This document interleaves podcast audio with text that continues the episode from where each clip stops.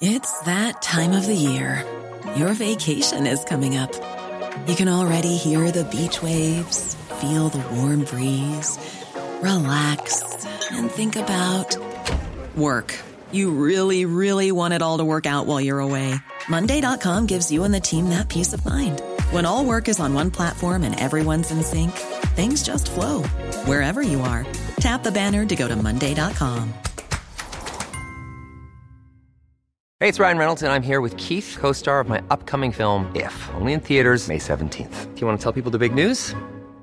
All right, I'll do it. Sign up now and you'll get unlimited for $15 a month in six months of Paramount Plus Essential Plan on us. Mintmobile.com slash switch. Upfront payment of $45 equivalent to $15 per month. Unlimited over 40 gigabytes per month. Face lower speeds. Videos at 480p. Active Mint customers by 531.24 get six months of Paramount Plus Essential Plan. Auto renews after six months. Offer ends May 31st, 2024. Separate Paramount Plus registration required. Terms and conditions apply if rated PG. We are special breakfast people here at Pantsuit Politics, but not just when Beth and I are on the road. The truth is, I want something warm from the oven every Saturday morning and Sunday morning. It's just the truth. It makes it feel special, makes it feel exciting. I don't want to work at it. So, the first time I ever saw wild grain, which is bake from frozen subscription box for sourdough breads, fresh pastas, and artisanal pastries, I was obsessed. You guys, I've been a member for over a year. It's amazing. It's so easy. Every item bakes from frozen in 25 minutes or less, no thawing required. You can fully customize your wild grain box. You can choose any combination of breads, pastas, pastries. You can even build a box of only breads, only pastas, or only pastries if you'd like. And for a limited time, you can get $30 off the first box, plus free croissants in every box when you go to wildgrain.com slash pantsuit to start your subscription. Sometimes I make one single croissant just for me because I want to feel special, and they're so good. You heard me. Free croissants in every box and $30 off your first box when you go to wildgrain.com slash pantsuit. That's wildgrain.com slash pantsuit, or you can use promo code pantsuit at checkout. Hey y'all, it's Beth. Let's chat for a couple of minutes about antitrust laws.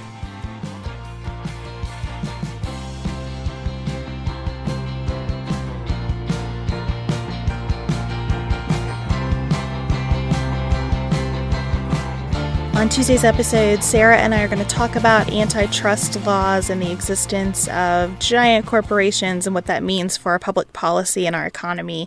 So, we thought we would set the table with a very quick and high level overview of antitrust laws. These are laws that are intended to protect and promote competition on the merits in particular markets.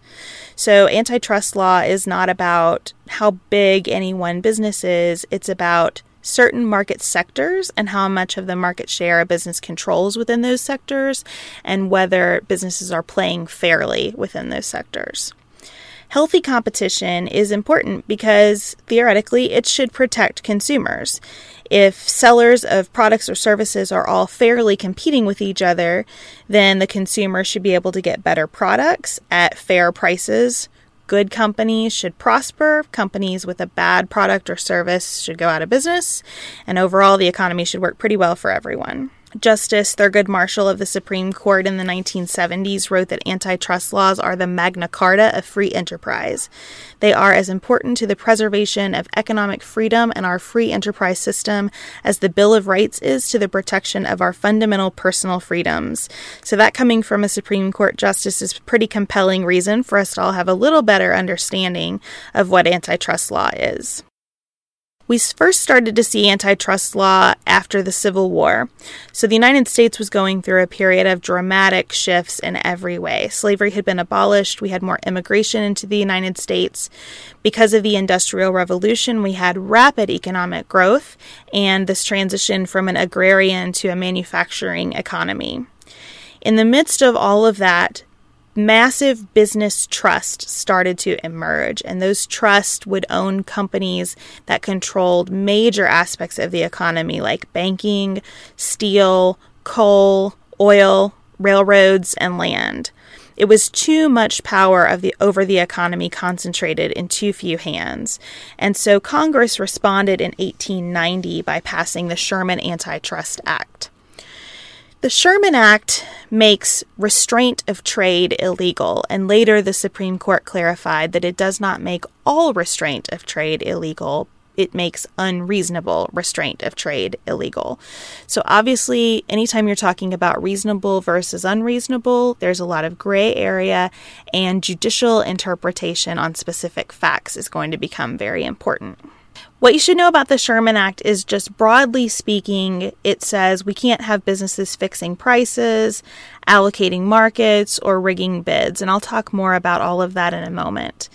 The Sherman Act can be enforced civilly by private parties or criminally. So, the Department of Justice has an antitrust division that can prosecute businesses for really blatant and intentional violations of the Sherman Act. If the DOJ prosecutes a Sherman Act violation, you can see penalties including both fines and prison time. In 1914, so after the Sherman Act has been around for a while, Congress gets a little more specific. It creates the Federal Trade Commission and empowers it to take active measures to both prevent and address unfair trade practices. So the FTC can go after companies engaged in unfair and deceptive practices. It can make rules that specifically define practices that are unfair or deceptive and create requirements or regulations intended to prevent those acts. The FTC can investigate companies, it can review mergers and acquisitions prior to them being carried out, and it can make reports and recommendations to Congress. The president appoints five commissioners to the FTC. Three of those can be from one party, but no more than three, so it has to be a bipartisan group. The president also appoints a chair. The five FTC commissioners have to be confirmed by the Senate, and they're supposed to serve seven year terms. We only have two FTC commissioners right now instead of five. Both of those commissioners are women, one Republican and one Democrat, and they are both trying to come to consensus to get through their docket right now as we wait more FTC appointments. One of those women, the Republican, is acting as the chair of the FTC right now, but it is anticipated that she will be replaced by a permanent chair at some point during the Trump administration. There's a Bureau of Competition that supports the Federal Trade Commissioners. It is also not staffed up right now. There is an acting director, an acting deputy director, and of course, a number of folks who've worked there for their entire careers, but those positions are not firmed up either. It's important to note that much of the work the FTC does is not public. So, FTC investigations are usually kept quiet because there is no reason to create a lot of disruption in the marketplace unless something is really wrong. So, a lot of very important work is being done, a lot of very important questions are being asked that are not done in the public light. Congress passes the FTC Act in 1914. It also passes the Clayton Act, which gets more granular than the Sherman Act and prohibits mergers and acquisitions where the effect may be to substantially lessen competition or tend to create a monopoly. The Clayton Act has been amended a couple of times and also interpreted in case law in very significant ways.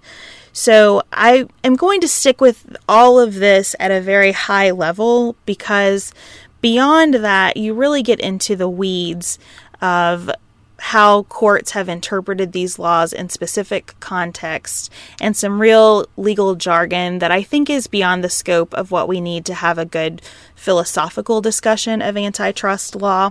There is one more piece of legislation that is worth mentioning before I move on to what all of this is really intended to do. In 1933, Congress dealt with the financial sector through the Banking Act, which is more commonly known as Glass Steagall. Glass Steagall, at a very high level, separated commercial banking, you know, I go and I have a checking account or I get a loan, from investment banking and it was later repealed. We could do an entire primer and probably should on the regulation of the financial industry and really get into Glass Steagall more. For now, I just want to say that it is part of the body of antitrust law together with the FTC Act, the Sherman Act, and the Clayton Act. But I think it requires a lot more specificity than we need to get into today as well. So if you put all of this together, what are we really trying to do through our legislation on this topic?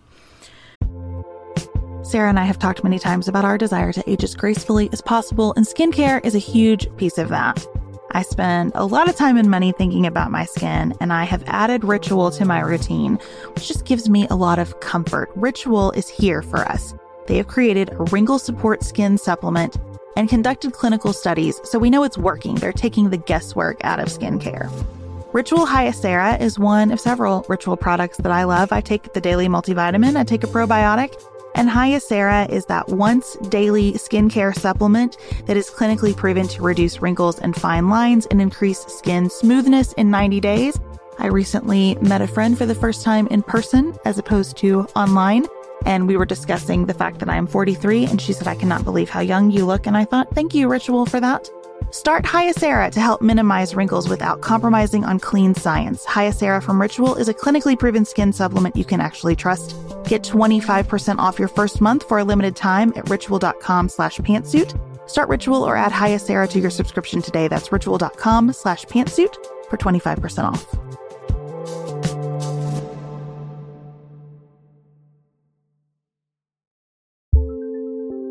There's not much worse than a dry energy scalp.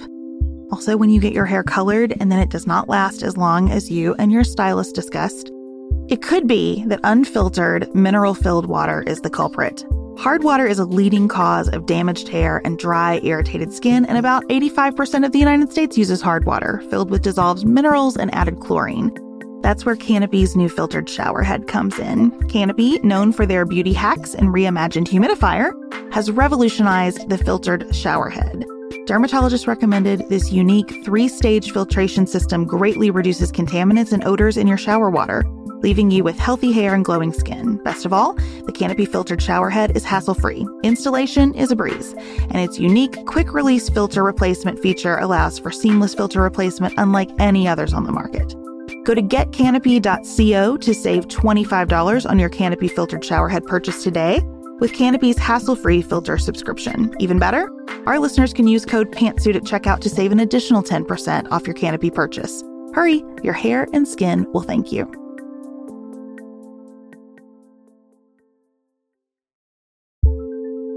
Do you want a bra that's sexy or a bra that's comfortable?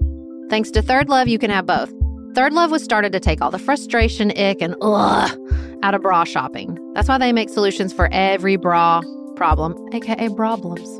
Their bras make it easy to bring back perkiness you haven't seen since high school, get smoothing you know where, and have straps that actually stay put.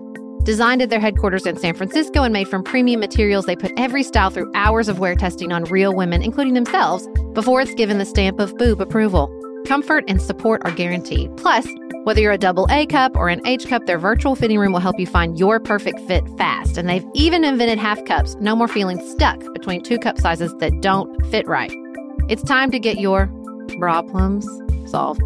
Visit thirdlove.com and get 15% off your order with code podcast15.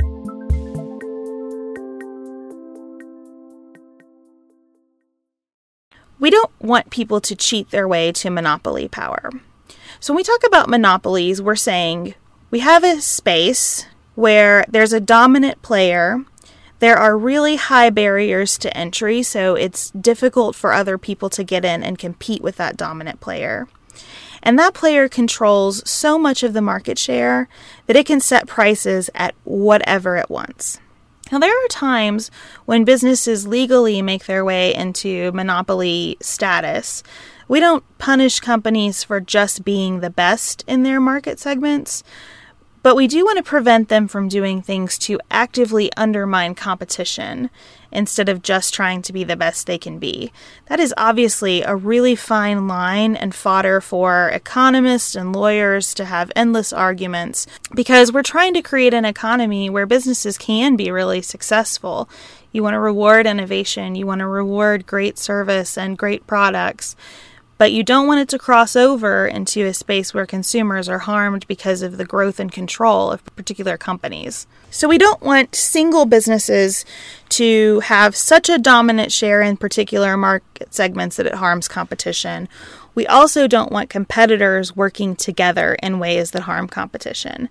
So we don't want two companies to sit down and decide here are the prices that we're going to charge for these products. That's called horizontal price fixing. We don't want two companies to get together in advance of an auction or a bidding process to decide how to respond. That's called bid rigging. We don't want competitors to, amongst themselves, allocate territories or specific customers or specific markets. That's called horizontal market allocation. We don't want businesses to force people to buy things they don't need in order to get things that they do. That's called unlawful tying. In all of those areas, we want the market to solve those questions without collusion among competitors to work them out in ways that are beneficial for them. So, those are the major issues, but there are lots of other practices that, in certain contexts, harm trade. And so, our antitrust laws are passed by Congress and then interpreted by courts and federal agencies. And everyone is trying to balance all kinds of competing interests to figure out if trade is being harmed. And if something is harming trade, is it a necessary thing? And if it's a necessary thing, is there a less harmful way to accomplish it? So, I want to give you a couple of ex- recent examples of how this stuff matters. Walgreens recently called off its deal to acquire all Rite Aid stores because of trouble getting FTC approval. That started to look like monopoly power in the drugstore segment. So now Walgreens is just going to buy like 50% of Rite Aids. Similarly, the FTC brought a lawsuit to block the DraftKings FanDuel merger because that was too much market share in its opinion. On the more deceptive trade practices side, the FTC recently settled a lawsuit with DeVry University over misleading advertisements. This is pretty interesting. The university in that scenario said that 90% of graduates landed jobs within six months of graduation, and after one year had 15% higher incomes than graduates of all other colleges. The FTC got involved, said this was deceptive, and the school is now giving partial refunds and debt forgiveness to over 173,000 students. Very real consequences of the enforcement of antitrust law. It's worth noting that antitrust law and enforcement has certainly been impacted by partisanship, but not in clean and predictable ways. Commentators expected the Obama administration to be much tougher in antitrust enforcement than it ultimately was. Hillary Clinton's campaign platform included a statement that antitrust law needed to be more vigorously enforced. That didn't receive a lot of attention, but it certainly would have been interesting to see how that shook out. And where President Trump stands on antitrust law is anybody's guess. Step one would be to get that Federal Trade Commission staffed up. So that's where I will leave it with you, and Sarah and I will join you on Tuesday for a discussion. Thanks, y'all.